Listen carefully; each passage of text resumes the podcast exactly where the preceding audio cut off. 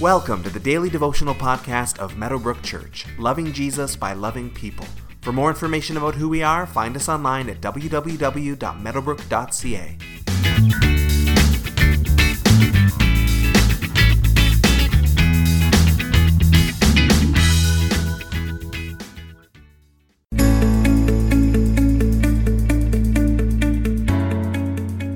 In the heartbreaking event of the loss of a loved one, one of the many things that needs to happen is that the will needs to be opened and it needs to be read. This is, of course, a legally binding document which includes the deceased person's final wishes and the execution of their estate. If the person is still alive, of course, the will has no effect whatsoever. The death of the person is necessary in order for the effect of the will to go into place. Unless that death happens, there are no benefits of the will that can occur. With that in mind, let's take a look at our text from Revelation chapter five, verses one through five, as John continues describing his vision of heaven. Then I saw in the right hand of him who sat on the throne a scroll with writing on both sides and sealed with seven seals. And I saw a mighty angel proclaiming in a loud voice, "Who is worthy to break the seals and open the scroll?"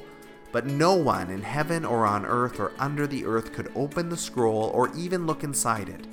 I wept and wept because no one was found who was worthy to open the scroll or look inside. Then one of the elders said to me, "Do not weep. See, the Lion of the tribe of Judah, the Root of David, has triumphed. He is able to open the scroll and its seven seals."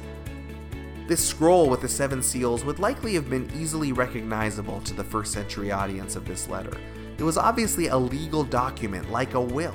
It was sealed, and it would only be opened in the event of the death of the person who wrote it. Obviously, heaven and the author John are greatly anticipating the release of this document's contents. There's excitement about its opening, and a mighty angel calls for someone who is worthy to come and open it. But no one in heaven or on earth is worthy to open the scroll and release its contents, which causes John to weep. Obviously, there's something profound about this document, but no creature is found who is deserving enough to open it, until, of course, Jesus enters the picture. He is the Lion of Judah, a mighty warrior from the tribe of Judah, and he is the Root of David, both a descendant of David's line, but also somehow, as God, the source of life for David himself. He is God Almighty, Emmanuel, God with us, God who came and died and who has triumphed. He is worthy to open the scroll because he has triumphed. Not he will triumph, he has triumphed already. And although the fullness of that triumph has not been fully realized yet, this is about to change very quickly as Revelation unfolds.